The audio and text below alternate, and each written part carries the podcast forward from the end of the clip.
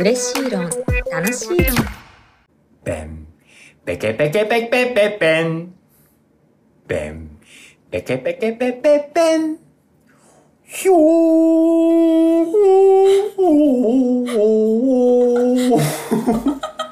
ってやろうと思ったんですけど、まだ大晦日だから、早いよね、春の海。早いわ春の海するにはちょっと早いよね。早い早い絶対早いしかも春の実っていうや知らなこかっれ春たの海って言うんですよ、この曲。すごい顔でやってたやっぱね、流すとなると、あの、いろいろそうね、ですね権利がありますから、権利がありますか僕らが口で言おうっていううんことなんですけど、いやー早いよねいや、早かった。うんなんか、プチ忙しくなってしまったがゆえに今年は特に。うん、うん、一瞬だったな。でもなんかちょっと暑い時期長かったような気もするけど。確 かにちょっと暑かったよね、今年。うん気温が。気温がね、うんだから服一番困ったかもそのうん何着るみたいな確かに。寒いかったり暑いかったり寒かったり暑かったりしたね、本当に。今年の冬はちょっと暖かいらしいですよ。あそうなんやうん。僕はそなれなん、でやったっけ暖暖冬。あーうん。っていうやつですよ。嬉しいけどな、まあ、でも確かにこの時期でも、まあ、今12月の前半やけど、はい。この時期でも全然平気だもんなまだいけるね。うん、うん。なんか寒くて顔が痛くて仕方がないみたいなまだな気が するそれはもう2月とか来てたね。うんえいやーどうですかこの1年経ってないけどえうん。いつから始めたっけこの放送うんえ ?10 月末ぐらいじゃないうん。どどうですかウレタノロン、してもらってウレタノロンどうだったか論ですかう、んウレタノロンどうだったか論。まあ、今ね、結構撮影の合間とかにうん1時間だけ編集して家出るみたいな、う んそういうこともやってたんですけど、タフだなありがとうございだんだん自分の生活リズムの中に組み込まれてきましたね。だいたい0時ぐらいから編集すっかーっつって、うん2時3時ぐらいまで編集して、眠くなったら寝るみたいな、やばめの生活はしてるんでますすヤバめけのど。生 活だな大丈夫ですか大丈夫大丈夫。でもやっぱり、今僕の YouTube チャンネル止まってるんですけど、こっちの編集に全てを割いている間 に。でもなんかそっちよりもやっぱり映像がない分サクサク編集も進むんであー気持ちいいですね。やっぱ一個お話が完成するとピルって出るんですけどあ楽しいなっていうのが出るんですけど、う楽しいん、それはがこまめに感じられていいですね。うあーん、そんなに無理してないですよだから。おーよかった筆が乗るって言ってたもんねそうそう筆が乗るっていうねまあ筆じゃないですけどね、うんキーボードが乗るって感じですね。うん来年どうしますかウレタノロえーでもこのままでいいんじゃないですかしばらくは。ンうんあなんかあやりたいことあるあ何やり今た日いちょこっと。と LINE とかで話しましたけど何グッズグッズ大丈夫なんかこう、こいつら小金稼ぎしようとしやがってって、僕、もう、僕、そういう、すぐそういうメンタルになっちゃうから、そこが心配ですけど。あの私が欲しいいや、僕も欲しい。あ僕、のね偶然だったよね。うん僕、あ、なんかこのウレタノロンの、あのー画像うんのアクリルキーホルダー欲しいなと思っていろいろ調べて、あ、やっぱり、小ロットだと高えなとか思ってて、その話をしたんですよ。うん鳩川さんにね。うんしたら、あの私もうんちょうど、えステッカー欲しいなと思っておうでそのなんか可愛いステッカーが作れる、うんその四角でボンだけじゃないこうはいはい変形型の工夫したやつがあの作れるサイトを調べてて、はいはいはい。 私も調べて たわってね、偶然だったね、うんちょうど調べたんだよってなったね。いいタイミングで、うん。とか本当は間に合ったら年賀状とか出してみたかったしねああ。それはまた今度の機会にって感じやけど別に小金稼ぎではなく、泣く本当だよ、本当だ本当よ。だよ 本当だよ、あの、本当だよ。なんか欲しい欲しいというか単純に僕自分の絵が好きだからな。うん。うん、あれ可愛いもん。であの、見せてくれたその、写真こんなん、なんこんなかのあさるよみたいなプレビューというかサンプル画像みたいなのね。めっちゃ可愛かったもん。よかったよね、これよかねっ。た。うん。そういうの作りたいようね。ん。靴下も可愛いよね。そう、靴下がちょうど嬉しい論と楽しい論で左右に分かれてるってうんいうんう靴下が、なんか作れるらしくってめっ、ちゃ可愛い。これいいようんねこ。のキーホルダーも可愛いしね。ね、キーホルダー可愛いよね。うん。なんかそういうその、二次創作じゃないけど、 うんうんうん。あの、谷くんが YouTube にもアップロードしてくれて、そう、この放送はですね、あの、Spotify だけじゃなくて、Apple Music とか、うんあとまあ YouTube でも一応聞けるんですよそうね。なのよ、そううなのよ。ん。あの別に僕ら、あの、気にしないんで、どこからでも自分の好きな、お好きなところから聞いてもらいただけたらいいんですけど。うんうん。ポドキャスト無理なうちの母とかはね、そう、ポドキャスト無理な人は YouTube とかからのが YouTube ね、から聞いてきやすいよ聞けるねわけや。かうらんうん。そういうのが、いろいろ試していきたいなっと思います、うんうん東京のお仕事とかも増えていければああそうだねオフラインで収録ができるわけやからそうそうそうオフラインで仕事ができるようあこの収録ができるように頑張っていきたい頑張っていきたいね、うんそうだね楽しいしで今日もさまあももう56時間撮ってるよねこ れう56時間喋り続けれてるってすごいですよ、ね、ごいよねなかなか、まあ、これオープニングトークだから皆さんわかんないと思うんですけどこれ結構うし後ろの方に撮ってるんですけうんどうんうん実はいやーすごいなずーっと喋ってんなおトイレ休憩ぐらいしかしてないもんうんね本当にそうすごいですよね逆に、うんしかもまだあと1時間ぐらい余裕があるからあるねああまだあと1時間あるのかじゃなくて1時間何喋れるかなって思うマインドやから、そうだねすごいですよねというオープニングトークで、えー、今回の放送もお楽しみくださいよろしくお願いしますえいやいやいやいや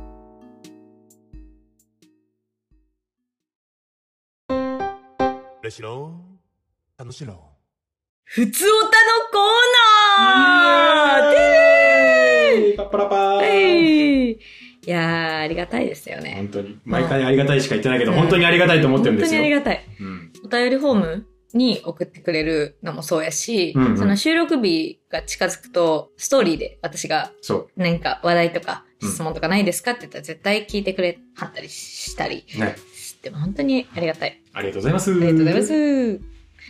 えっと、今来ているものを読んでいきますね。おいこれから、これからいこう。お酒を飲んだ時に歌ってしまうんですが、うんはいお二人は酔った時にはこれって曲はありますかあーまあまあまあ好きな曲っていうのはたくさんありますけれども、うんうんまああえて他の人が言わないだろうなっていうのを言いたいと思いますこのおー、うんいいですね。ケボレクエスタムジカスタセーラですね何やねん、それ。でもこれ聞いたことあると思うんですよ僕ら世代は特に本当になどういうやつな えっと芸人でヒロシっていう方がいるじゃないですかああああのの曲ね人の BGM で流れてるやつですででででケボレクエスタムジカってやつ。させら。 うまいなこれ僕一人で動画撮っうて、ん編集して世に上げてないやつがあるんですけ ど、見たいね んけど何それ僕の パソコンにだけ入ってる僕がケボレクエスタムジカスタセーラを熱唱する動画があるんですけどめ、っちゃおもろいやん僕が死んだら誰か見つけてくだ さいと。っていう言っときましょうかね、とりあえうんえそれは寄った時にそれを歌いたくなるんですかず。 歌いたくなるというか、まあ、 BGM でかかってる僕はね、常に何か歌ってるわけですよ。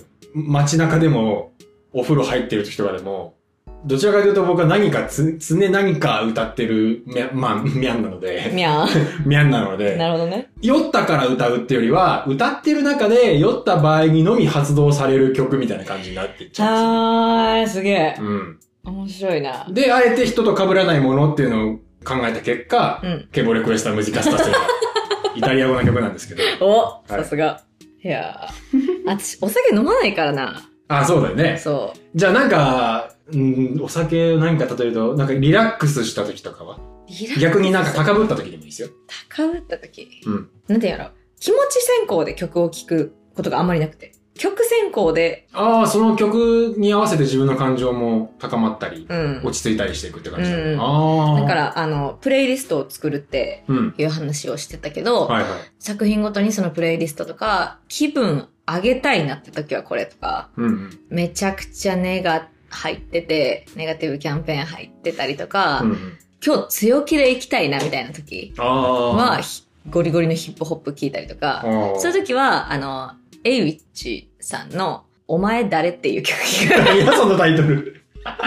Who are you かないや、今どっちにしろやけど。へあはみたいな感じの曲を聴いたりとか、あえ。の、ギャル、ギャルスっていう曲を聴いたりとか、 もうその、今まで言ってきたことがそこにまとめられてるやん。特に そう、プレイリストに。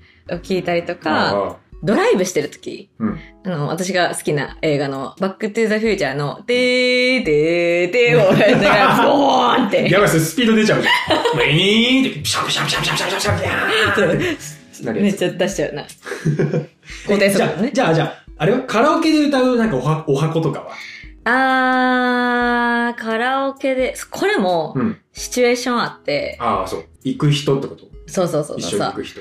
めちゃくちゃやっぱもミュージカルの曲はめっちゃ歌う。ああ、ほんと。アリエルとか。おーおーおーおー聞くけど、うん。うーん、あ、お邪魔女どれみとかめっちゃ歌うあー盛り上がるし、その、うわーいみたいになる。とか、その飲み会の席、うんまあ飲み局みたいな。あとかも、そのバーで働いてーうんた時に、うんあの、ゲットした飲み局とかめっちゃ歌ったり とか、はいあちょっととは、そのそういう年齢高めの人とかにそうそうそう高めの曲とかを覚えてみたいなああいいれ、ロマンスの神様。うんうんうんめっちゃキー合ってて、あ本当出してて気持ちいいキーやから、へ歌っえたりする。僕キー合ってるので言うと島歌ですねおえー、そうなんや。そ島うがめちゃめちゃいいめちゃめちゃ気持ちいいうなんだようんな。谷君歌うまいねのに、そううその、幻灯で音楽劇しちゃった時に、そこを担わないじゃないですそうか。爪を隠してるんです あ、そう。歌ってほしいんだけどな。ねえ本当だよね、うん歌いたいけどなあとねあのーデュエット曲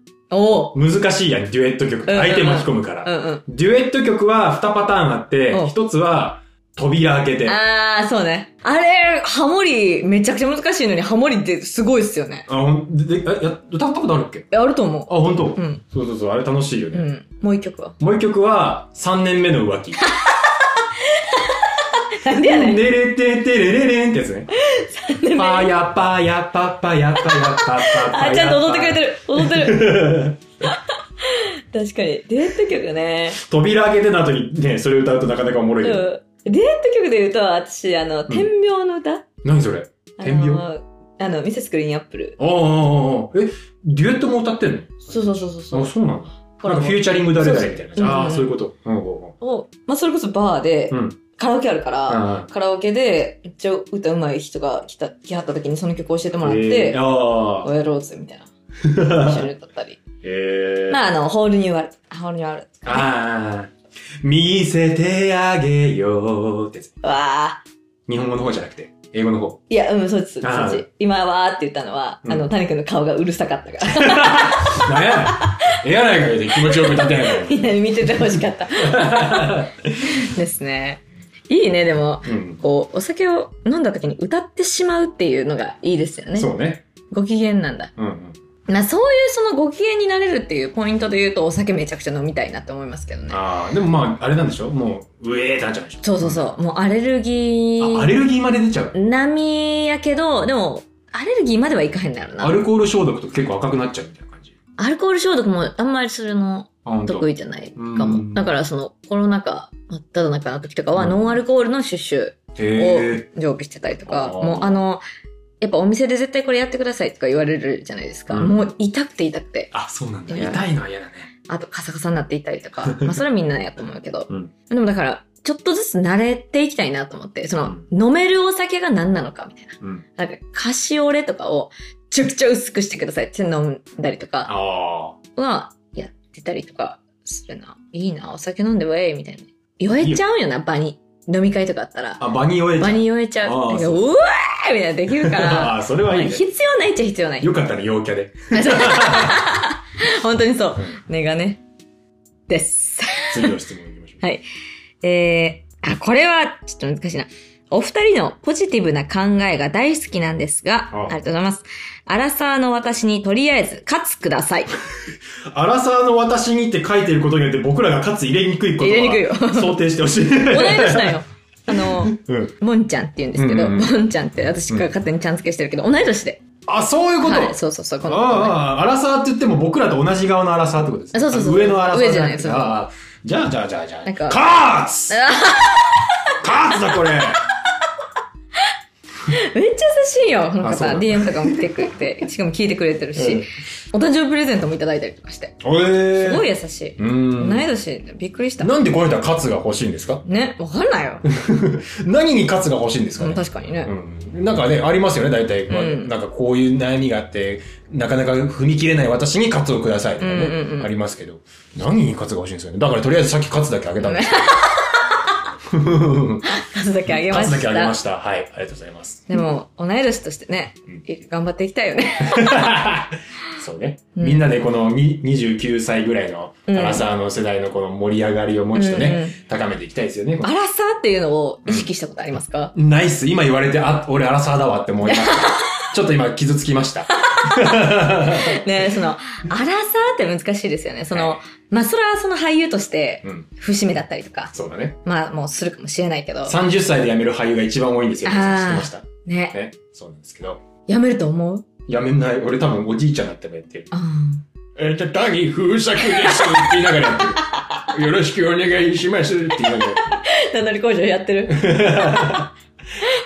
私もやめないと思うな。谷風作って名前がもうおじいちゃんでも成立するからうん、確かに。いい名前だよな。仙人みたいになってそうだね、ん、でもやっぱ節目として人生設計とかあるじゃないですか、私そういうのあんまり立ってないけど、やっぱ三アラサーっていうのが節目やったりしますもんね、まあそうだよねなんでなんだろうねもらえる仕事の幅が変わるよねやっぱり20代とはうん30代になるとちょっと一個一段上がるってうんいうか、そうですうんその他のその普通に働いてたりとかしても、うん昇格何ていうの、うんうんプロモートちょっとこう店舗とかでも、ね、責任者になったりとかしますよね、がステップアップの時期やったりうん最年少の現場やったものがどんどんどんどんそうじゃなくなってくる 今気づかないうちに最年長になっていくんだよ、うん。それがね、やっぱ、どう言葉をかけるかもそうやし、うんうんどう言葉をもらうかもそうやし、はいはいはいやっはぱい変わってくるんやろうなって。でもさ難しいのはさ自分の内面って変わらないじゃん、うん。うん20代の頃と、うん。うん。だから、今僕あの、とある県の教育委員会の人の元で、演劇部のね、うん指導をしてるんですけど、うんうんうん学校の演劇部の指導をしてるんですけど、マインドとしてはもうほぼ変わらないわけですよ。うん。心はね。うんうん。ただ経験とか実力の差があるだけで、立場は一緒なんですけど、その子たちと。うん、そこがちょっと難しいですよね。うん渡り歩き方がね。やっぱそういうその、まあ30になったりとかしたら、うん。伝える側仕事の仕方じゃないけど、うん。俳優の仕事のを伝えるとか、うんそういう立場に回る年でもあるじゃないいですか。やー、そうなんだよ。ワークショップとか、上司になったりだとか、そうね。役柄は変わってきますよ、だんだんうんそれがやっぱ難しいし、でも今その恵まれてるなと思うのが、周りの大人たちが素敵な大人たちばっかりやから、うん。おお。その、まあばっかりってわけではないかもしれないけど、やっぱその人たちにかけてもらった言葉っていうのは、貯蓄されていくわけじゃないですか。はいはいは内面は変わらないにしろ、貯蓄しさ、さ、せ、シャさッシャッシャッシャッささささ貯蓄していくされさされていくれてきたその言葉が、こう、内面を変えるじゃないけど、なんかこう、他人の言葉をうん受け入れやすくしてくれたりとか、うんうん受け止めるとか、なんかそういうのがあるなってめっちゃ思いますね。うんだからそういう人たちになりたいなって、ああそうね憧れられる、だからそういう立場になりたいっていうか、これもね、難しいなと思ったんですけど、そういうその指導をする立場とか、この間、その、うんビギナーズユニットっていう、ああの、京都でやってる企画なんですけど、もう30年続いてて、それの演出補佐みたいなのをしたときあに、うんじゃあ演劇を初めて始める、初めてする人初ためてそういちう人たちねに自分がどういうふうな言葉をかけるかって、結構それってその責任をとめ伴うというか、うんうん今から始めようとする人たちに、門を、どういう分け方をしたら入ってきやすいかとかねそうそうそうそうそあう、れよねそれがでも結全構く今同じ悩みを僕持ってますようだから教えてるから結構初舞台とかの時にうんもらった言葉みたいなのを今でも覚えてたりするから、うん私印象的やったのが、何回やっても何回同じものことができないとプロなんだからって言われたことがあって、はい再現性をすごい求められてるんですよ。はいはいはい覚えとかないと。それがすごいずーっとあって、ただ、その時受け止めた受け止め方と、うん今、それを受け入れたことで、その言葉の定義が結構変わってきてるっていうか、うんクオリティを担保するだけで、再現しないといけないっていう、その、なぞらないといけないってことじゃないんやなっああそうねていうふうに変わってきたから、はいはいすごいそれは自分の成長を感じたし、うんうんうんうんその、誰かからかけられる言葉とかって、うんやっぱいい意味でね、呪いみたいなものあるじゃないあでするか。ねあるあるそれをかける側になってきてるっていうのが、うんうんそうやねっぱ、言葉も選ぶよねそう、怖いよね。僕はもうその呪いで言うと CM は魂売れって言われた先輩の俳優さんから言われたあーまあまあまあ呪いって悪い意味じゃなくて、うんうんうん。そう心がけとしてうんうんうん、残ってますけどね、ありがたいよね、やっぱそういうの。だから僕もなんか中学生にも教えてますけど、うん演劇部でなるべくもう僕のプロとしてのマインドを教えてった方がいいかもなって逆に、うーん。もうあの手取り足取りっていうよりもちろん手取り足取りの部分もありますけど、うんうん僕はこういうやり方でやってて、こういう風な感情の作り方をしててっていうのを、まあ、なるべく分かりやすいやり方、やりやすい、分かりやすい言い方で教えてっていう方で、しっかりやってった方がいいのかなって。うん。週1だし、うん僕は行くの。うんなんか谷君とかはだからめちゃくちゃ向いてると思うよな。その理屈で考えられるっていうか、ああ、その考えて分析できるっていうのが。マニュアル化しやすいしね、その方がうね。私、だから、やっぱ言語化した方がいいなっていうのはそれもあって、 ああ、すごい感覚的だけじゃ、うん。人にそれの方法を伝えられないっていうか、が、やっぱ難しいなってめっちゃ思いますね。だうかん。らまあ、アラサーからアラフォーとかなっていくわけで、アラフィフとかなってわけだけですけど、うん。だんだんそれがアップデートされて、自分の言葉にしっかり重みがつきつつ、うん。若い人たち、自分たちもより年下の人たちにも、うんしっかりなんかそのマインドが広く普及していくといいですよね。う。うん年を重ねていくっていうこと、どう、どうですか年を重ねていくこと。あ、僕はワクワクしますけどね。はあ、すごいね。ちょっとあのまあ、あんまりこういう話今ふさわしくないかもしれないですけど、えっと、俳優さんでもまあ男女によってちょっと、年の経方が違うじゃないですか。うん求められ方がちょっとまあ、まそうかもだ、まだ違う部分があるじゃないですか。んうっていう意味で僕はまだ全然その自分の老いに関してはポジティブで早く年取りたいですねむしろん。うん。うんいいね。なんか最近、ディズニープラスのうんうん明日アゲインっていう短編アニメーションを見て、はいはいはいすごいそれがね、めちゃくちゃ良かったんだよな。なんか、老夫婦のお話で、うん若い頃はすごい全てにウキウキしてて、踊り出したりとかしてたけど、い今はもうそれができないみたいな。で、何かのきっかけで若い頃に戻るんやけど、うんもうだから老いた自分を認められないうんうんうんくなっていく。旦那さんの方が。まあ自分の体の老いと精神的なまだ若い部分っていうのがぶつかっちゃうってことですかうーん、どうなんやろな。普通に若い時にデートして踊ってた時の身体じゃないから、それが耐えられなくて、うん若返った時にうん、それにすがっちゃうみたいなお話。若返りがあるんだそうそうそう、若返りのシーンがああっイベンて。トとしてそうそうそう。んあそうあそれは、すごい、わかるなと思って。私あんまりその、年を重ねた後の自分にあんまりワクワクしないっていうか。あそうなんだうんう。んなんでかわかんないけど。それがやっぱ、難しい。朝ゲーム見てくださ い。あめっちゃ良かったんよ。そうなんだもう、ダンス作品としてもめちゃくちゃ素晴らしくあて、そうなんだダンス作品アニメーションやのにね。うーんやのにめちゃくちゃ振り付けも面白かったへし、ーすごい綺麗だった。ジーンとしたな。カツカーツだこれまあまあ、アラサーっていうのはいろいろな、ね、自分の身の置き方に悩む時期ですけどうも、んうん。まあ一緒に頑張っていきましょうよということで、ねいいんじゃないでしょうか。へえ次。次。話題といえばやはり、ルドルフさんの公演ですよね。その際は一人、で、あの、別の方から、その際は一人ゆくの後日談が聞きたいです。なんか、うん TikTok 見てて、うんあの、マッドマックス、ああの、新しくする、あの、マットマックスのあれ、フュリオサ。そうそうそうそうそうはいうんの、あの予告編が流れたんですけおうど、おうおうの予告編が流れる前に、その、主演なのかな、二人が、うん。すごい大変だった、ハードな撮影だったんだよね。でも、now it's yours って言ったんですよ。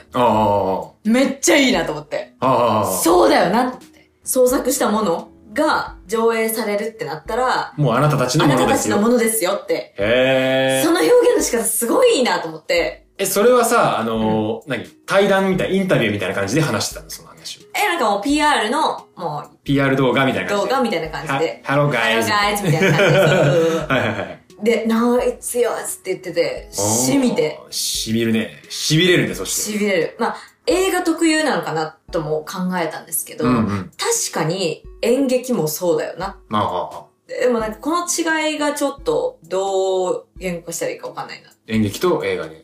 うん。うん。映画はやっぱり作り終えたもうん。しかも円盤になったりするしね。そうそうそうそう円盤っていかまあ DVD になったりするしね。のをどうぞっていうものやから、うん確かに映画はそさ、撮り終わった後にそういう話ができるうんうんうん。で、演劇っていうのは、その話ができる段階っていうのはもう、うーん。まあ、それが広告うんうん。宣伝だからだけどうん、うん。演劇やる前じゃないですか。そうね、そうね。こうやって宣伝するんだったうんら。うん。だから難しいよね。まだあなたのものにはなりきってない段階でこの話をしなきゃいけないんだから。だうんから。だから、うん now it's yours っていうよりかは、なんかあなたのものっていうよりから、うん私たちのもの、みたいな感じの感覚になるかなと思っあて、あああ演劇やったら、確かにね同じ空間にいるわけで。そうだなね。 んか、あの、愛知公演の時に、うんすごい、ホールの特性もあって、めっちゃ舞台が上がってて、はその、客客席が下からこう上に、うんうん。だんだんになってるみたいな。うんだから、すごい、こうのん舞台の空間が透明な箱で、それを覗き見られてるみたいな感覚になったんですよ。ああああ、ああまあ、水族館みたいな感じ。。そうそうそうそうそうそうそう んまあ、そのホールの特性もあると思いますけ ど、はい。なんか、そういう感覚になること、あんまなかったかあ、そら、覗き見られてるみたいな。だから、う。まあ、第4の壁ってやつですよね。あそうねそれが結構私たちのものだよね感が、ああ、now it's ours ってことですね。そうそうそううんナミちゃん扱うがなんかうん。の関係性がうんいろいろ変わっていくんやなと思って、作品ごとにそうね。今回その「平家物語」っていううんうん。原作があって、はい。その戦のことであったりとか、死生観とか、うん。信仰心とか、そういうもの、ちょっとスケールが大きめのところ、そのどうしてもこの日常の延長線では見れないじゃないですか。うんただ、何かそこのスケールな大きいものから自分に、見てる人に返ってくるものも多分あるはずで、うん、そうですね。その今の世界情勢に対してじゃあ考えるきっかけになったりとか、まあ、うんわからないけど、どう届いてるかは。うんただ、その、例えばやけど、音楽劇、うっぷんの時とかは、フラットやったんですよ。舞台上で、あー舞台上と客席が。あの構造がね、そうそうそう劇場の構造というかね。うんで、うっぷんっていう作品の特性自体もうん、日常、地続き感ですよね地。続き感。うん。なんかこう、作品の登場人物が隣にいて話しかけてる感覚と、うんうん。前にいて、その人たちが話してるものうんうをん。見るっていう感覚と、やっぱちょっと違うじゃないですか。そうだね。捉え方が、うんこれ作品の性質やなと思ってどっちがいいとか悪いとかはないしなんか面白いです劇場の気候によっても、お芝居の見え方が変わるよってことですよね。ううんんあと作品の特性うん。によっても、劇場の気候って変わった方がいいよね。うんまあまあそうだなうん。確かに日常の地続き感を演出したい舞台なんだったら、客席と舞台上の垣根っていうのはなるべくないように見えた方がいいだろううんし、うんうんある程度時代だったりとか、世界観っていうのが離れてるんだったら、まあそういう水族館っぽい感じというか、うんちょっと隔たれてる感があっても面白いかもね。の覗き見してる感があってうんうもんいいかうも。んなんか自分ごとのように思えたりとかはいはい。見てる時にうん。の感覚も好きやけど、うん。うん。ちょっとわからん世界観にいる人たちちょっと時代が離れてるとかうん。いろんな感覚がうんた作品によってあるじゃないですかあるね。なんかそういうのも含めて、Now it's ours なんだな、みたいな。Now it's yours もめっちゃいいですけどねうん。うん。確かに、映画と舞台ではそこら辺は違う気がしますね、感覚がね。うん私たちのものとは思わないじゃないですか。その、え映画見てても。 うん。映画ってまあ何回見ても同じ演技しますからね。当たり前ですけど。そうね。そうそうおです。客さんがいようがいまいが同じ演技できるんで。でもやっぱり劇場っていうのはお客さんと一緒にお客さんがリアクションしてくれることによって作られていく部分ももちろんある。うんお客さんが少ないと俳優が乗らなか、乗ってこなかったりとか。 あんまりあってはいけないんですけど。同じ空気を吸えてるから満席だったらちょっと張り詰めた空 気が。うんね。やっぱ人間対人間で作っていくあー空間だから、それこそ生き物のようになりますよね。そうね。うん。って意味で確かにアワーですからね。演劇はあね。ーいいですね。ありがとうございます。満足。満足 あ、消化できた気がする。本当。うんよかったです。嬉しい論、楽しい論。これ、付随してるかどうかわかんないけど、うんね別の、あれで、最近食べた美味しいコンビニ飯ありますかこれなんでうん付随してるかと付い随うすと、るのお私コンビニ大好きなんよ。うわかるわかる。コンビニに行くのがめっちゃ好きで。うんうん うん最近食べた美味しいコンビニ飯ありますかってあるけどうん、全然コンビニ飯食べてない。うん。何やそれ。えその、お体作りってわけじゃないけど、まあ、ダイエットもしてるっていうのもあるけど、はい。巻いてなんですよ。白拍子の役で、私がね。うんうんうんうん。だから、洗練された、まあ、で、舞のシーンもあって、舞を愛してる人うん。の体、はいはい。どうなんやろって思った時に、やっぱ体鍛えないとなと思って、コンビニ飯は入ってないだろうね、少なくとも。そうなのよ。なんかコンビニ飯控えてる。 ああ、そうなんうだ。ん、めちゃくちゃ。じゃあ最近って聞かれるとめちゃめちゃ前になっちゃううん、めちゃくちゃ前になっちゃうかも。僕はですね、セブンイレブンの二冒頭ですね。冬しか出ないんですけど、ね。何それ二二本冒頭。え煮るの煮に、うんほうとうかな、うーんで、なんかこう、いろいろな野菜が入ってる煮物みたいな雰囲気なんですけど、うん幅広のうどんみたいなやつ入ってるんですよ。へえ平べったくて幅広のうどんみたいなのが入ってて、見つけると買っちゃいますね。へえリモートを食ってみてください。僕はまあストレートにおすすめのやつ言いましたけど。あの私はファミチキのファミチキ、おすすめの食べ方があってパンに挟むとか言うんじゃないのパンじゃないよあ、違うの。パンケーキあるやんああ、甘いやつ。あのそう2枚にさ重なってあって、はいはいそれが2セット入ってるやつうん。マーガリンとメープルマーがガリ入ンっとてるよくあれに挟む甘くないのちっちゃい美味しいよ。甘じょっぱいのよ。だから。はあ。あの、最近さ、そのパンケーキとか、ワッフルにチキンやって、メーブル食べるみたいな。甘じょっぱいあるよね。そうあれ、えー。マジうまおー。めっちゃいい。いや、僕みたいなね、おじさんがなぜそういうことができないかっていうと、はいまあ、ファミチキも200円ぐらいするわけじゃないですか、今の時代ね。そうね。高くなったよね。うんだからちょっとこう挑戦するにもこの200円かけていいものかっていう不安が生まれてしまうんですけど、どうですかカツくれますかそんな僕にカツをくれますかカツ。カツ。あのね、価値はある。いや、カチか、価カ値。あそう価値やけど、うんそんなその200円。そうね、確かにそう。いやファミチキ買うときってファミチキ食べたいときやん。そうね。うん。いや、だからでも一回それを食べると、そそののサンドが食べたくなるかあ、本当、うんそうですか。じゃあちょっとら。も今っ度と試アップしてみます。グレードできる。本フ当ァにミチキを。あ、そうですか。もうそう、ファミチキ食べたくうんうん。ね、でも2個かい、2個早い。 400円 だね。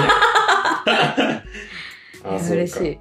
コンビニ飯食べたいなこの公演終わったら、絶対食べる。ドカ食い、ドカ食いしちゃう。ドカ食い配信。うん、ドカ食い配信しちゃうな二郎系とか食べたいもん。あもう絶対ラーメン食べるって決めてて。二郎系俺食ったことないんだよね。あ、でも一回あるけど、まあ、あれは僕の中でノーカウント。あ大学の頃にあ。。ああ。コンビニ飯いいよね。私コンビニ30分ぐらいいちゃうもん。 なんでう全然もコンビニエンスな領域にとどまってないじゃん、だって30分で。うくまなく見ちゃあう。へえ。へあ。え。最近ね、なんか、ダイソーのものが置いてあったり、無そうね印のものが置いてあったり、まあ、うんコンビニによりますけど、ありますからあね。る。楽しい。終わり終わり。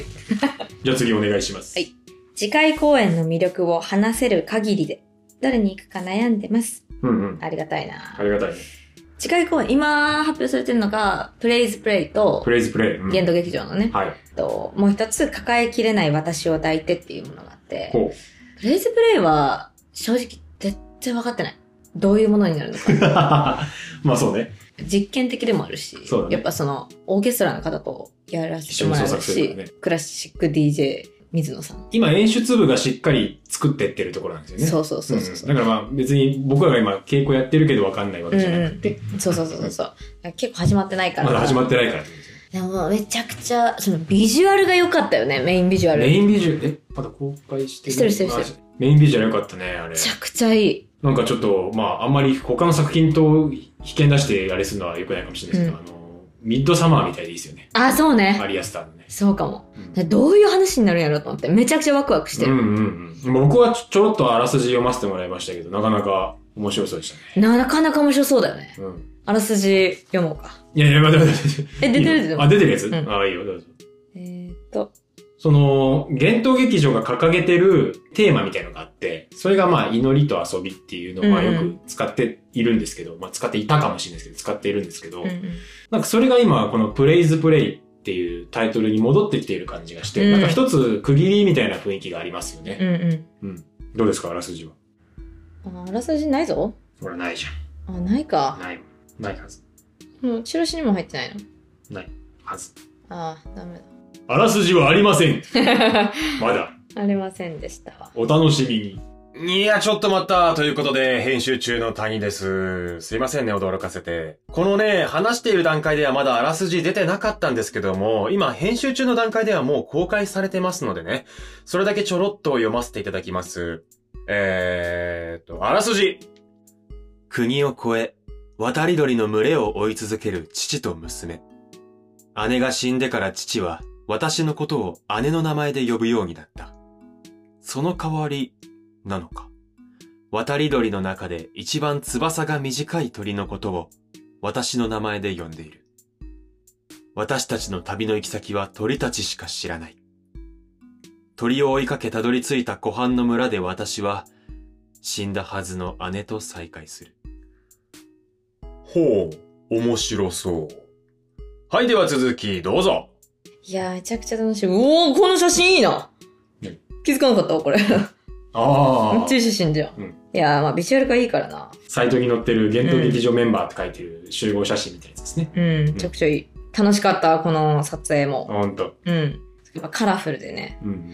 そう、そのピーター・ブルック、偉大なる演出家のピーター・ブルックさんの言葉だよな。プレイズ・プレイっていうのが。それが結構、来てるよね。うん、来て。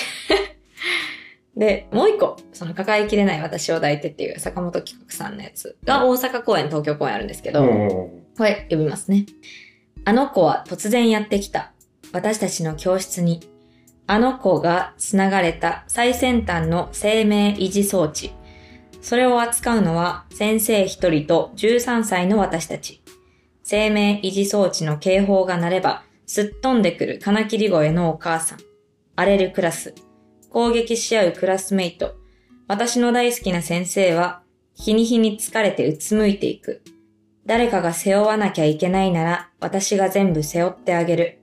幼い決意が芽生えるとき、導かれる回答は。面白そう。面白そうだろ。面白そマジヘビ。う。何役言えないか。えー、その、あの、うん、13歳の役。13歳なのよ。 13歳か。そう。まあその、今、その、あの子ってなってた子とどう向き合っっていくてのいかっていうくのかみたいな。すごい、脚本もいただいて、うん。あの坂本菊子さん何がすごいなって思ったのがもうオファーの段階で脚本が脚本くれて、うんそのこれでやりたくってみたいな、うんですごいおこがましい話になるけど、うん13歳はちょっとって一回言ったんです よ私じゃないんじゃないか うんで、その、もう扱う取りあ取り扱うその作品もうん。めちゃくちゃヘビーというかセンシティブやったからそうだね。怖いやんやっぱりうん。それで物議をかますんじゃねえかぐらいのああああ、ああ。ものでうんやったから、怖いなと思って、それも含めて、うんいや、どうだろうって、できるかなってなったわっけてね。なって、うん。もう本当にそれが理由で初めて、一回ちょっと、えっって言ったのよ。持ち帰っていいですかみたいな感じってこといやあ、そんなんならもう断るぐらいの勢い。うんうんうんあ、ほんと。おうおうおうその、せ、責任が、 伴うと思って、そうだだねっ。てえ、でもなんで今じゃあ引き受けてるんですかいや、どうしてもって、なって、押し切られた。そう、あ挑戦してみるか って、思ったから、じゃあぜひって。じゃあ挑戦なわけですね、ある意味。そ面白そうですね。そえ、それは東京とう、大大阪。阪大阪のどこですか大阪の恵比寿町かなうんあの東京は東京は池袋。見たか三鷹おー。だからちょっと怖い正直どう取り組んでいったらいいのかとか、うんうんうんまあ例えば音楽劇うっぷんやったとしたら、うんコロナ禍の人たちのお話で、はいはいその恋人を亡くした話やったけど、うんうん実際にそういう経験をされた方がいたりだったとそうだか、ね。まあ、そのうっぷんだけじゃなくっていろんな作品で今やってる「その際は一人行く」でも、うん戦地に向かわなければいけない人とどう対峙するか私の役っていうとどう対峙するかとかもそうやし、まあ、今それこそこの世界情勢の中でそういう場にいる人たちが何人もいるわけじゃないですか、はいはいはい行きたくないのに行かないといけない人たちとか、うんに対してどう真摯に作品を届けられるかっていうか、うん実際その人が見るかどうかは置いといて、うんうんで結構な責任を伴うっていうかそうだよね。いやそんなんちゃうしってなったら怖いし、うんすごい嫌な言い方やけど炎上しちゃうわけやん、はいそうそうそうそれほどその演劇が持つ力みたいなのがうんやっぱ大きいと思ってるし私ははい。それで今さそのなんかこう見る前の感激のうん注意みたいなこういうシーンがありますとかああ、そういうこと。こういうシーンがありますとかうんあったりするけど、やっぱそういうその人にフラッシュバックを与えてしまうような、力強さ。さを持ってる作品とかが、うん。やっぱり演劇には、演劇とかそのお芝居とかにもああるるね。から、そうなりうるもの。ものだなってめっちゃ思ってて今。あ、怖えなってめっちゃ思ってます。ああ、なんか、相反する作品って感じがしますね。それで言うと、その今、二つ控えてる作品がうん。うんうん。面白そうです。どっちもなんか見に来てほしいですね、そんな感じだと。うんうんうん。いや、覚悟を持って、覚悟を持ってってめっちゃ思ってるけど、はいはいやっぱり脚本を読めば読むほど、痛すぎる、心が。へえ。それは、あれですね。 チャレンジング ですね。そうなのよ。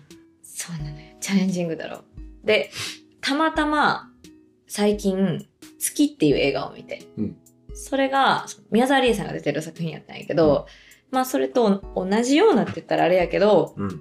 扱うものとしてはほ、ちょっと似たようなものがあっへてー、あに似てるかなわ、わからへんけど、まあまあなんかかけらのようなものがあるんですね。あそうそうそうそう。ううんなんかそれが、やっぱちょっと、その映画を見て、うんやっぱより、あ、これはチャレンジングだなって、立たれてへんかったんですよ、そのエンドロールが。はぁみたいな。放心しちゃったんだ。放心状態。へぇみたいな。うん。の状態になりうるんだなって。なり得る作品をこれから取り扱うんだな、自分はうっんうて。んううん。んうんだから、うん。うん。結構頑張らないとい けない。本当に。頑張本って当くにださ怖いいって思う。でもその今日、ずっと共演したかった人と共演できるんです、それで。あ、本当。うん、中野さんっていうおうあの俳優さんなんですけおう。おど、うおう。めちゃくちゃ切実で言葉が。今、一回だけその同じ坂本企画さんの、うんさよならの食卓っていう作品で見たことがあって、うんめうんちゃくちゃ素晴らしかったんよ。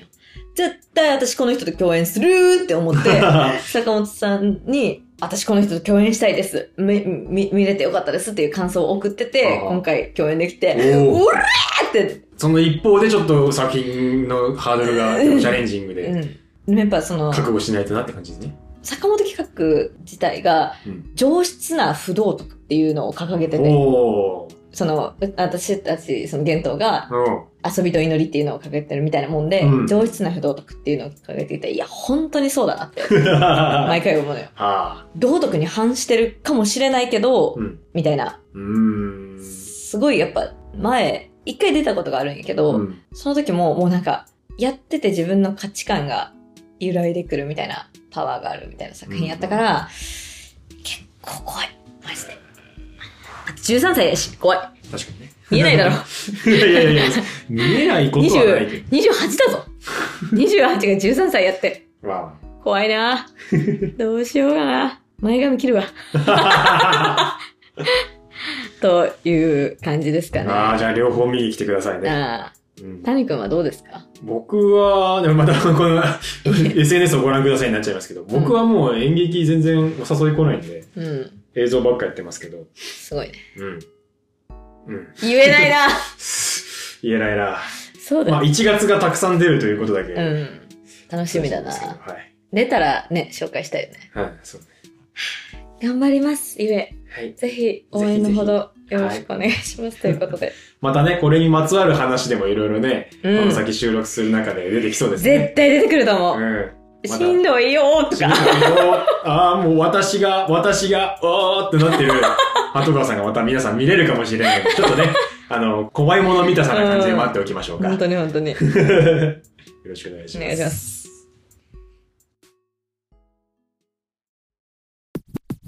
嬉しい論、楽しい論。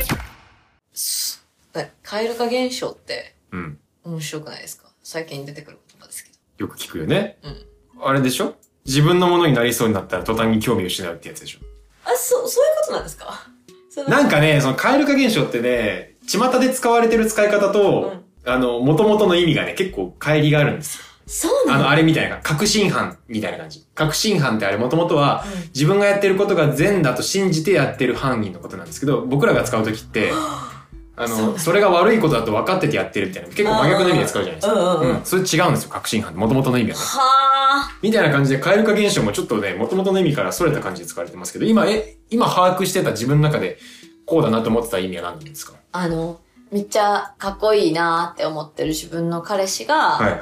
まあ、ダサって思う瞬間があって、はいカエル化になって嫌いになっちゃうみたいな。カエル化になって。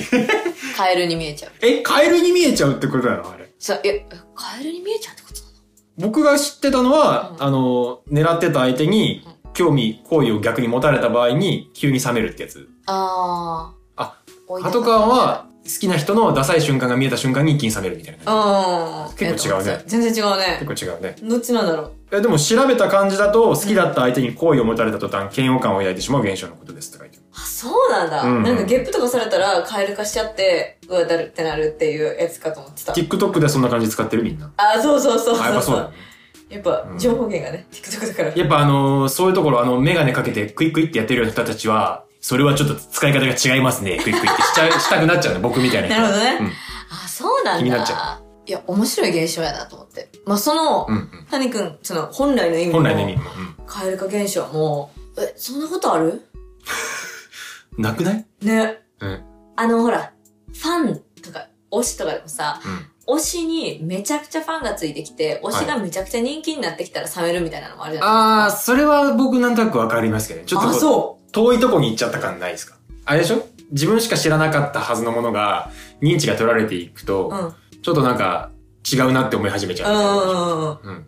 なるほどね。自分しか知らなかった自分だけの宝物やったわけだ。うん。それがみんなのものになって。みんなのものになっていくと、やっぱそのやってる側も、ちょっと態度が変わってくるというか、みんなに向けた感じになってくるうわんけうでんす。うん。少数の人たちに向けてたものが、だんだん大衆に開かれていくうんうん動きになってくるうん。と、お、なんかちょっと前の方が良かったのになるほどね。な。うん。え、実のその、なんかこう、カエル化と関係はあるんですかその、いやーでもそうかな。その感覚と蛙化、まあ、TikTok 版の蛙化現象と元々の意味の蛙化現象、ちょっと結びつかない気は僕はしちゃうんだけどな。ちょっと違いますよね。うん。その、好き好き好きって言ってて、振り向かれたら好きじゃなくなるっていう感覚は、うん。だから追われる側になならなりたくない人たちってことでしょああ。ずっと追いかけてた人たちってことでしょ多分その感覚は。それって、報われるのいや、報われ、だって、成就しないわけでしょそうそうそう。えだから、恋愛したい人なんじゃないですか、それは。その人が好きなんじゃなく て、恋愛してる状態が好きなんじゃないですか、単純に。恋に恋してる。なんか恋愛の話になってきましうたわ、ね。ほんとやあれあれうん。恋に恋してるわ。まあ確かに、わかるかもね。その、中学校の時とか、彼氏が誰とか、うん。うん。この人が本当に好きかとか、まあ、中学校って言ったけど、私って結構最近までそうだったか前は。そうだった。その、そのえーこの人が好きっていう感覚っていうより、うん恋に恋してるっていうか、彼氏がいる状態とか、うん。恋愛してる自分みたいなのが心地よかったりとか、うん。確かにそれはそうかもね。その瞬間の状態ってやっぱ平成の自分とはちょっと違う物質が体内から出ている感じがうんしますよ。ね。ちょっと病みつきになっちゃったりするんでしょだからそういう状態に。うはんなるほどな。いはい。なんでだからそれが、え、結構手に入れられちゃったじゃんってなったら、うん。一気に冷めるんだ。一気に冷めるんだろうね。やった、成就したじゃないんですね。じゃないんじゃないだから追っかけてるのが好きなんでしょあー目的が付き合うじゃないんだ。ゴールインじゃないんだ。なんかちょっと苦しくて切ないみたいな瞬間が好きなんじゃないですかその人怖いなんか目の前に手の届く範囲にいる。やめよう。みたいな。あー高嶺の花が自分の庭先に生えてた瞬間に興味失いみたいな感じなんじゃないですかうわあ、それ、それ、相手方切なくない切ないよね。あれってなるわけなるよですよね。ね。まあでもそれは、もうおこのおじさんから言わせてもらえば、若い、ケツの青い恋愛ですよ。でも結構いるじゃない今の本当同年代でも。そういないのかななあ、なんかなで私が言うカエルかうん。もう、いや、おもろいなって思うんですけど、え TikTok 版ってこと TikTok 版。あの、あ彼氏がゲップしたら興味を失うみたういんなうやんうん。つ。冷めるってやつね。うん。なんかスマートじゃない瞬間がパッて見えたら、うんだるって。なんやそれ。これ、その、ちゃんと言語化で、その、いや、わかるわかる。うん。できてるから。現代版変えるかうが、本当にこれなのかわかんないですけど、うんどういう感覚なんやろね。ん。わからん。変えでるも、わからんって言って閉じちゃうのは違うとは僕も思うから考えるんだけど、ちょっとなんか何そのなのかな例えが欲しいですよね。うん。この、もし、その、これ聞いたあ後で、。なんか俺聞いたことある。あの、レジでう、ん。財布出されてう、ん。財布、チャックビーって開けて、うんお金ジャラジャラしてると冷めるみたいな聞いたことある。え、なんでわからん。なんだ、カードがいいのかなカード、クレジットカードで、タッチで、ピンみたいなのがいいのか。なるほど。なんかじゃ、お金ジャラジャラジャラジャラ、えっと、10円、20円ってやってると、冷めるみたいな話は聞いたことある。 えぇ、わからん言えば言うほどわからんそうなんや。なんか憧れてんじゃないですかなんかそうん。の、うん。贅沢な暮らしじゃないですけうど、ん。もうブラックカードで買いまくって好きなものみたいな、ものの中にそのスマートさみたいなのも含まれてて、ドラマの見過ぎですよ、だから。生活感みたいなのを感じたら、ああ、そうかもね。生活感かもね。うんうん。そうかもそうかもち。ょなんかエピソード欲しいよね、そのカエル化エピソード。 そう。私こそカエル化ですっていう人私こそカエル化です。私こそカエルですって人がいたら、うん。送ってほしいよね、うんこういう時がこうなんですよって。別に僕らディスったりはしないんで、うん理解したいだけななんで。るほどねってなりたいもんね。なりたい。それはそうだわってなりたい。なりたい。うんまあ、それは僕が例えば彼女だとして、彼氏がうんスマートないでたちでデートして、財布パッて出した時にバリバリなる財布だったら ね。バリバリバリバリってなる財布だったら、逆にちょっと笑っちゃうかもしれない。ね。 ってなっちゃうかもしれないけど、マジックテープのいや財布やっ確たかに。それは笑っちゃうかでももな。それはそれで僕愛らしくなっちゃうけどな。ね。なんそかこ、にならないのかなそのギャ愛らッしプいっがていね、うそうそうそうそう、ギャ感ップ。覚に。そこ抜けてんのや、みたいな。うんうん詰め切れとらんのや、みたいな、うんうんそ。その瞬間私しか知らない、みたいな方がねむしろ価値高い気がするけどね。そうですよね。その瞬間私しか知らないみたいなのが。うん。ないのかな自分に釣り合う人は常にスマートであるべきみたいなおごりがあるんじゃないですか どうなんですか腕組んじ ゃって。どうなんだろうな。やっぱその、キラキラしたものとか、うんいや、なんだろうな。やっぱアイドル文化とかが普及してきたってのもあるのかな。もあるし、その、 贅沢な暮らしをしている人たちが YouTube とか TikTok とかで容易に見れるようになってしまったんではい、可視化されてしまったがゆえに、やっぱりそういうのって憧れるじゃないですか。そうね。あの我慢しない生活。だああ、そうね。からそこに憧れを持っていると、やっぱりそういう瞬間に冷めちゃうのかな。ううんん。そうかもしれない。うん。逆バージョンって言ったらあれやけど、うん女性の、でも確かに女性に対して変えるかも。あんまり、う私んその SN 上でもあんまり見たことない気がする。うん。でも確実にありますよね。その、ロジックでいくと。あるかもね。むず、カエルかとは。あれ、カエルの王子さんから出てるんですよね。来て、来てるんですよね、多分。だ、だろうね。だいや、でもだとしたらおかしいよな。キスしたら戻る、戻るもん。戻って王子様になって自分に向けて、恋向けてくれた後だったら、あ、もういいですってなるのかな。ああ、そういうこと。いや、カエルかだもんな。えうん。わわかんないかあ、でもなんかあれじゃなかったっけな。カエルが、マジガチのカエルがらん。、うん。そういう現象を起こすんじゃなかったっけえカエルの王様に例えられて、カエル化現象と言って書いてるわごめん。合ってるわ、さっき。でもやっぱりさ、ほら、2020代に入ってからは若い世代を中心に交際相手などの嫌な面を見て幻滅するという意味でも持ち合いられるようになってる。えだからそういうことだ。その後ろに、ただし、これは本来の意味とは異なり、御用とする意見もある。これメガネクイクイ族で言ってます。それは違います ね。はあ。すごいですよ。でも女子大学生58名中40名がは体験者である。だからみんな背伸びしすぎないんやって、もっと、あの、地面を這うような生活をしよう、みん なと。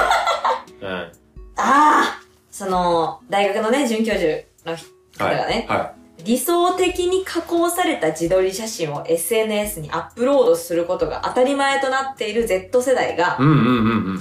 SNS 上の理想的な姿と実際に面会した際のズレにより気持ちが冷めることや、はいはい。理想的な対象への推し活が一般化したことにより、おう現実の人間との差異が気になるようになった可能性などを指摘している。あー、じゃあもう俺はこの、ポッドキャストで全てをさらけ出すぞ。あお、そうだ よな。さらけ出した状態でうんうんうん好きになってもいらや、って、そう、そういう人たちだけ集まっていただけれうん、ば。カエル化を防ごうというポッドキそうャストそうで。そうそうそう。いやー、なるほどな。やっぱさ、うんそういうその恋愛もそうやし、うんまあ私たちがよく話してる演劇の方もそうやし、うんやっぱ生活水準じゃないの生活の環境、うんまあ例えばその Z 世代のカエルかもそうですけど、はい生活環境がこう結構受け止め方とか受け入れ方を左右してるんですよね。ね。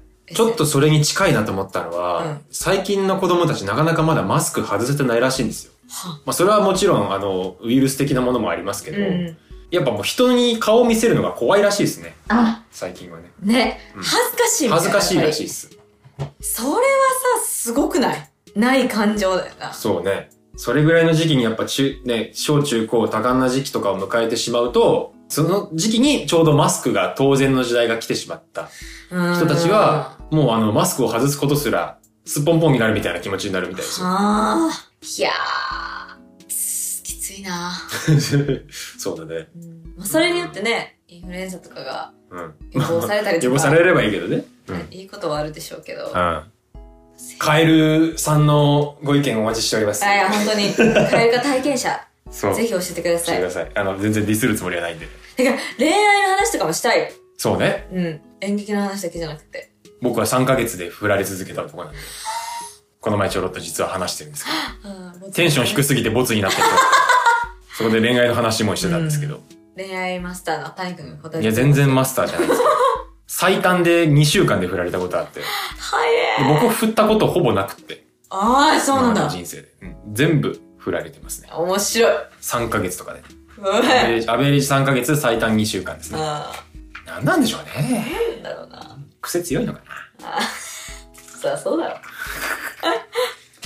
ありました。あり ました嬉しい論楽しい論大晦日今あったね、達人の間合いが ね、お互いに、あれどっちが言うんどういやくどういくどう唇を切るんやっていう間合いがありました けど。大晦日どういう風に過ごすんですかいつも大晦日はね、実家帰るいやいや、全然帰んないですよ、僕。あむしろ、そう、あのー新幹線なく、あのー値段が下がったタイミングというか、あ混まないタイミングでで帰ってるんで、うん、こああまめにね。なんで年末年始は帰らないんですよね。うんうん去年はもうあの、年末年始結構働いてたんで、うんうん忙しめだったんですけど、うん今年は割と時間ありそうなんで、うんのんびり確定申告の準備でもしながら、す、で申告だ過ごそうかなって思ってますけど。私今年のその目標、うん今年度の目標確定申告するっていうことやったあれ、今まで無申告ですかあのほら所属してたからさああ、そっかそっか。事務所がやってくれてたんだね。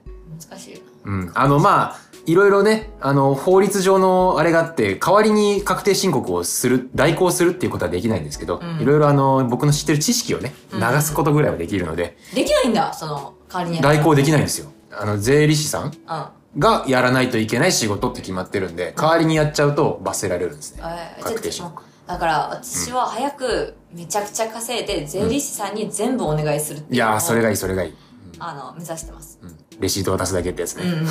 うん レシートもうん結構4月から年度始まりから貯めてたんですよおお。確定申告するぞするぞ。 Google のスプレッドシートだけ作って偉い ね。やっておこうと思って、うん入力せずに今終わってます鳩川だそのね人も溜まってないもん もうー。鳩川の波だね4ー。月5月オンリーでやっておりますけど皆さんどうですか確定申告の ほどはいや、皆さんあれですから、大会社員とかが多いですから。あうん会社員はねあ、しないじゃんうん、ほとんどしないしそう、だまあ、バイトしてる人でも年末調整とか言って、やってくれるみたいなこともありますから、そうだわそうだわフリーランスの人とか、まうあん僕らみたいな、じ自由業に近いようなうん人たちは、まあ、やることになりますけどね。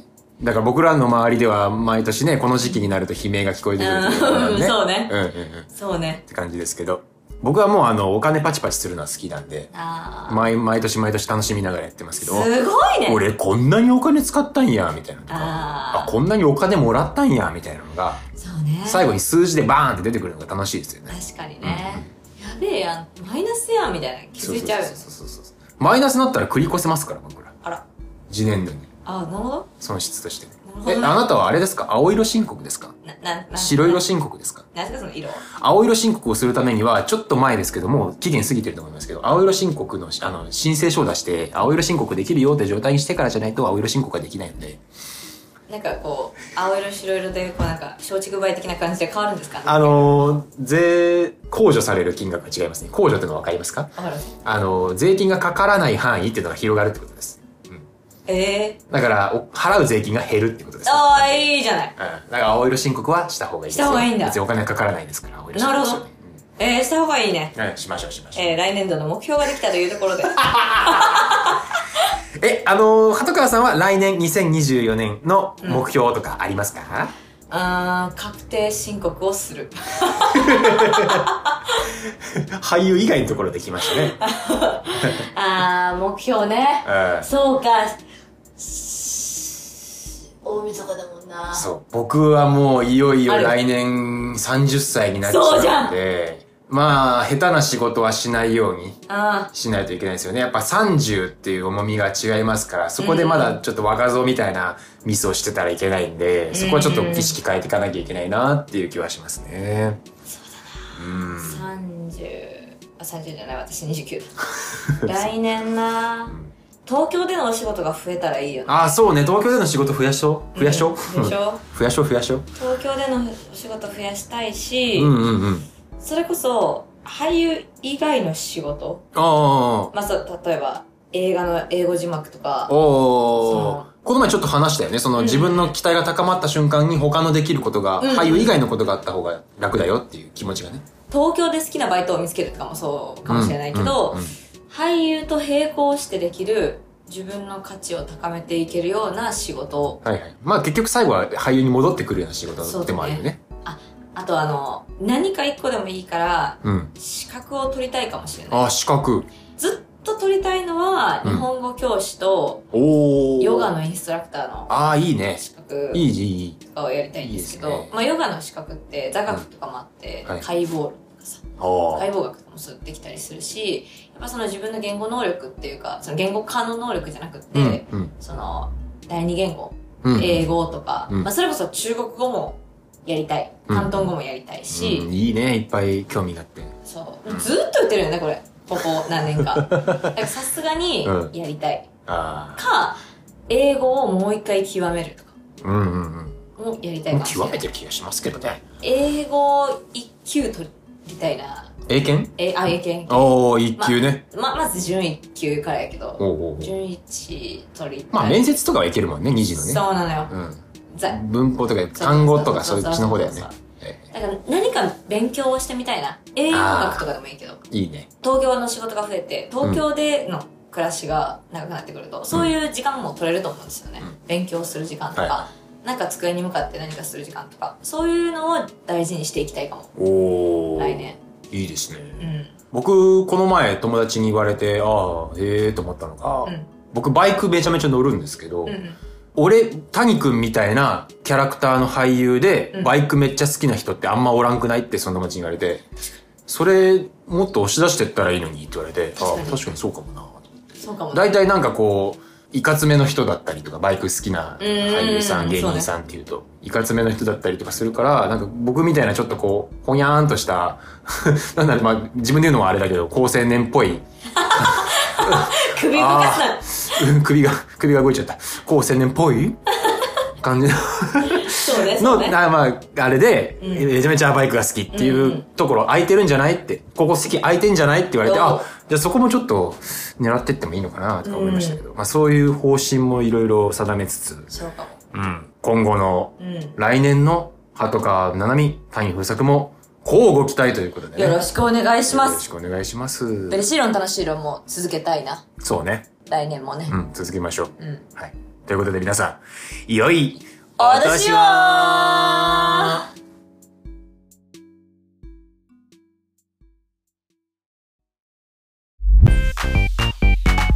を嬉しい論楽しい論